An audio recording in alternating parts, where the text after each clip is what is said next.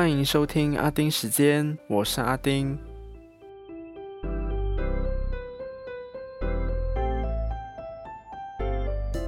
又一周过去了，时间过得真是有够快的，还是是因为老了，所以行动变慢了呢？Oh no！我记得通常都是老人家才会说时间过得很快，结果没想到自己也这样觉得了。Oh my god，这好可怕！不过话说，九月十六号是马来西亚成立日，就是在一九六三年的时候，马来亚、东马的沙巴和沙拉越，再加上已经独立出去的新加坡，一起组成了马来西亚。那这段历史呢，真的是太多了。那我就简单说一些我想说的吧。那我先说二十点协议和十八点协议呢，我就不会在这里提到。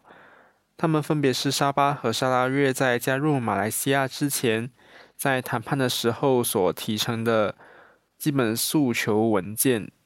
所以有兴趣的呢，可以去维基百科看。然后现在你也不会看到中国在帮你改了，因为维基百科已经 ban 掉中国他们的那些用户的编辑权利 for life，yes，所以可以放心的去看了，就不用担心会把一些东西改成是中共想要看到的样子，就是他们所要呈现的历史，很多都是扭曲的，所以大家可以放心，OK。就进入正题。其实马来西亚组成的原因呢，是有很多种说法，包括打击共产组织啦。因为当时马来亚有著名的马共，新加坡呢共产势力也是很活跃，所以新加坡的国父李光耀也希望由马来亚政府来帮忙对抗。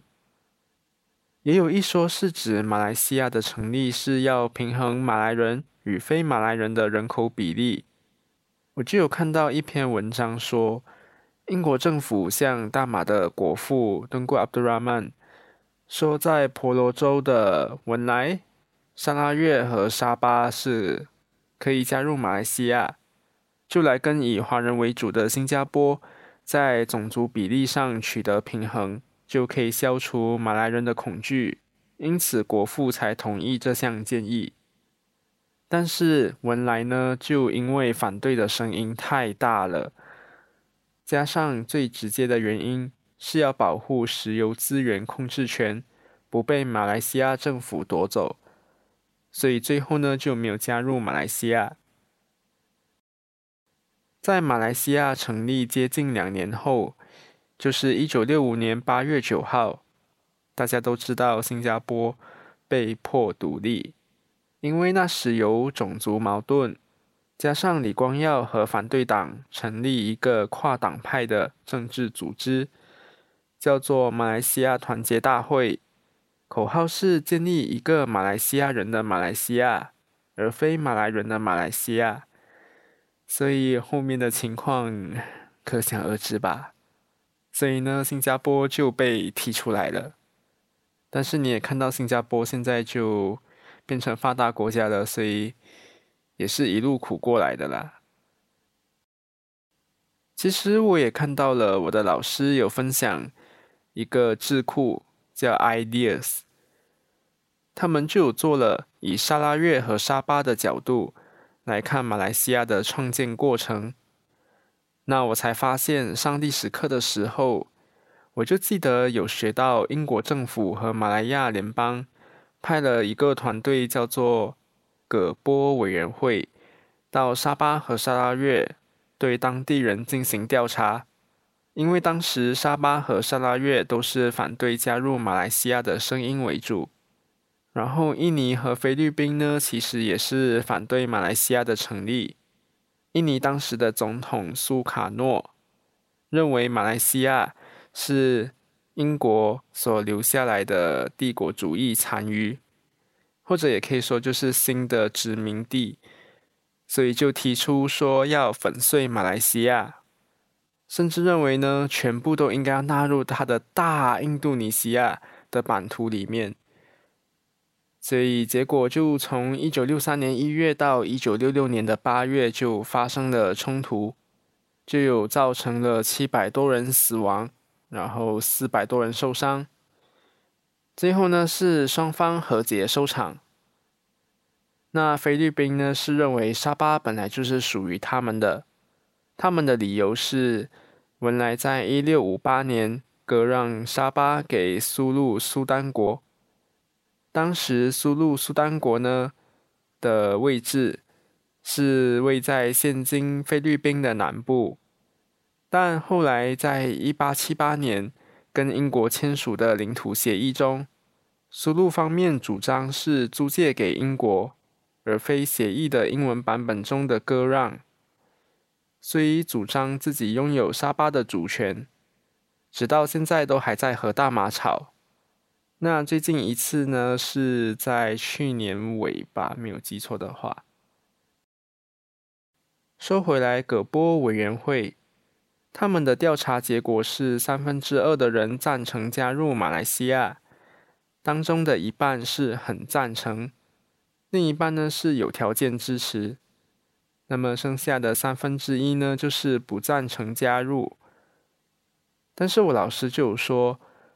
在委员会来到沙拉越之前，英国政府就有进行大规模的扫荡，这点我就很惊讶了，因为因为我从来没有在教科书里面看过这件事，所以总的来说呢，马来西亚能走到现在，其实嗯很不容易啦。不过我要说个景象，就是 九一六当天呢，就当全部电视台都在播沙巴的庆典。尤其是首相致辞的时候，连其他台在播放戏剧的都被硬生生卡掉。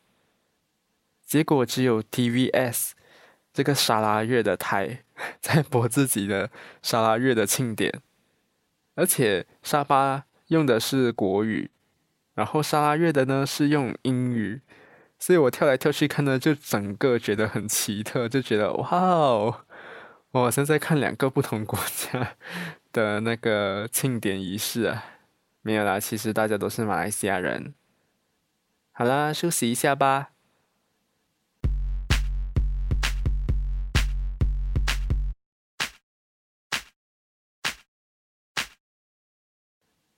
好，欢迎回来。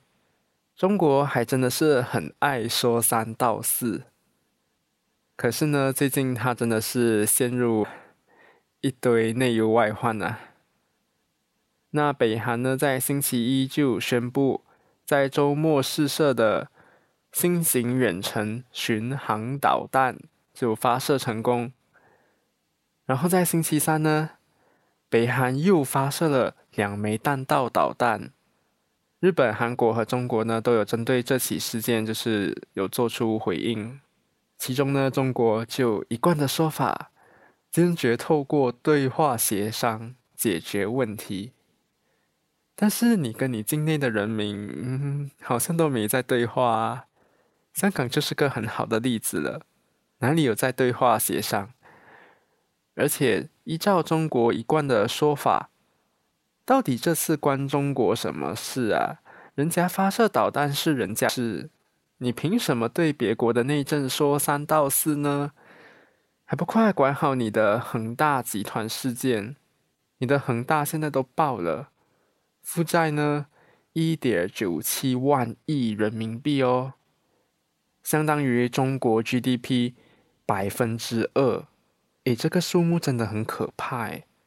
然后最近呢又有四川的六级强震，所以你内忧就是这些，应该还有其他的，还还有你的那个叫什么？赵薇啊，那些还在整肃着你的娱乐圈那种饭圈啊。然后外患呢是什么呢？现在还有美国、英国和澳洲签订新的安全协议，然后两国呢都会协助澳洲建造核潜艇。然后谁都知道是要保护那个印太地区的稳定嘛。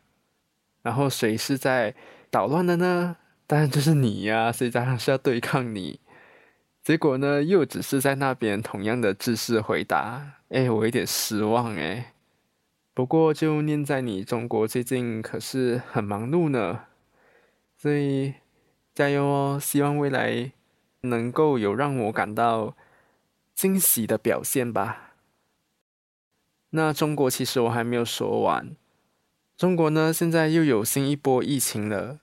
这一波疫情呢是发生在福建省当中莆田市，这波疫情被怀疑是零号病人的。是一名三十八岁的男性，他在八月四号从新加坡前往厦门，在厦门隔离十四天，到莆田隔离七天，中间一堆隔离就这样子长达一个月，最后却在九月十号确诊，但是现在呢都还在调查当中，就确认他到底是不是零号病人。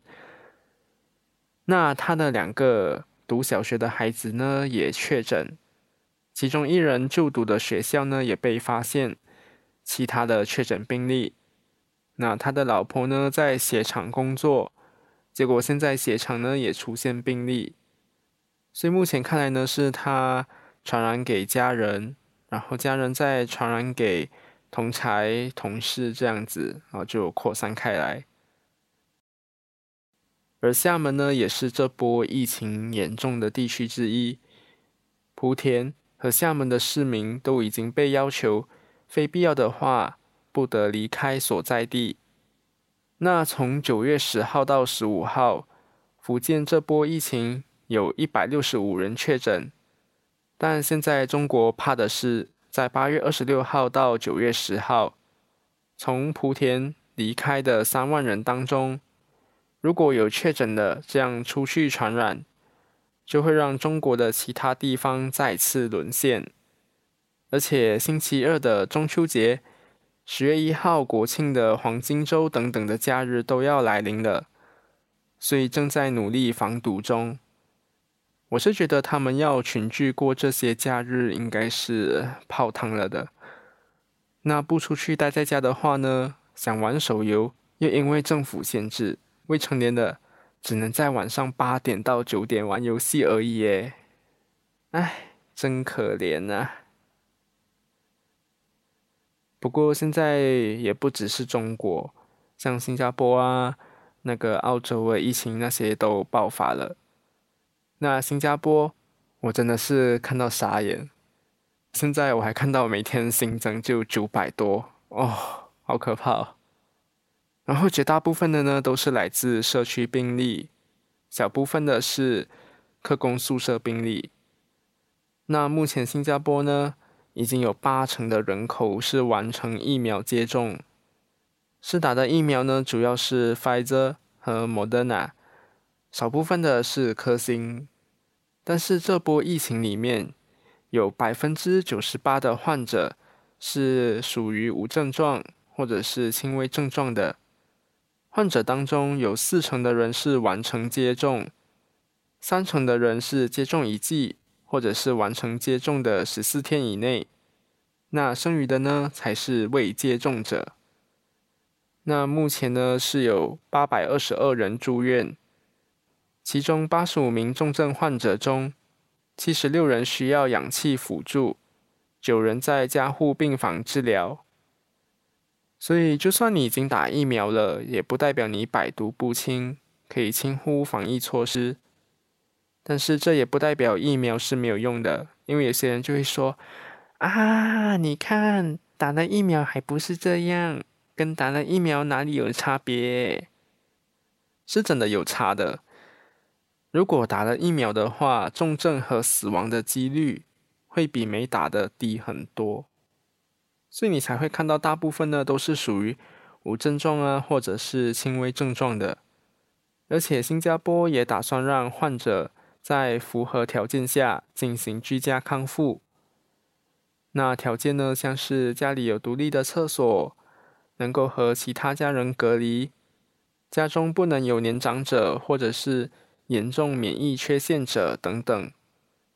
那新加坡是想让这个康复模式成为默认。因为证据显示，完成接种者的康复时间比未接种者来得短，最快就能在发病后的七天出院。但是这个模式不适用于居住在宿舍的患者，因为宿舍的传播风险高，所以和未接种疫苗者一样，在发病后至少十四天才可以出院。所以大家千万不要掉以轻心啊！那我也来说一下我的疫苗接种情况吧。那其实我考虑了很久，因为我一直在等中长期的那个会不会有什么 side effect 那些，所以一开始出来的时候，其实大家都还在打，那时候其实我是不太敢去打的，因为我怕。中后期的 side effect 会不会出现？因为才刚出来嘛，所以大家现在看到的都算是短期的，所以应该有一年要一年了吧？所以应该中期 side effect 那些应该有的话，都应该快要出来了吧？所以我就心想，嗯，到现在都还没有看到什么很重大的 side effect，所以还是去打吧。因为现在其实，在大马这边呢。很多地方都是要你打了疫苗、完成了接种，你才可以进的，不然你就不可以进去。基本上呢，你要做什么东西，感觉都是要看你有没有打疫苗。所以 对我来讲，就好像完全是个疫苗歧视的感觉。就算你不想打的话，你也是要打，不然的话，你去到哪里都很麻烦。有些是直接说呀，你没打疫苗呢，你就不用进，不会像说。哦，你不打疫苗的话，你还可以去做那个 test，去看你有没有 positive 那些。没有哦，你没打疫苗就不可以进哦，就是这样。所以你根本没办法，就是不要打疫苗。结果我就去注册了，然后就有看到有政治人物在帮忙，就是加快你的疫苗预约速度啊，就看到蛮多人都说，诶，真的很快就拿到了。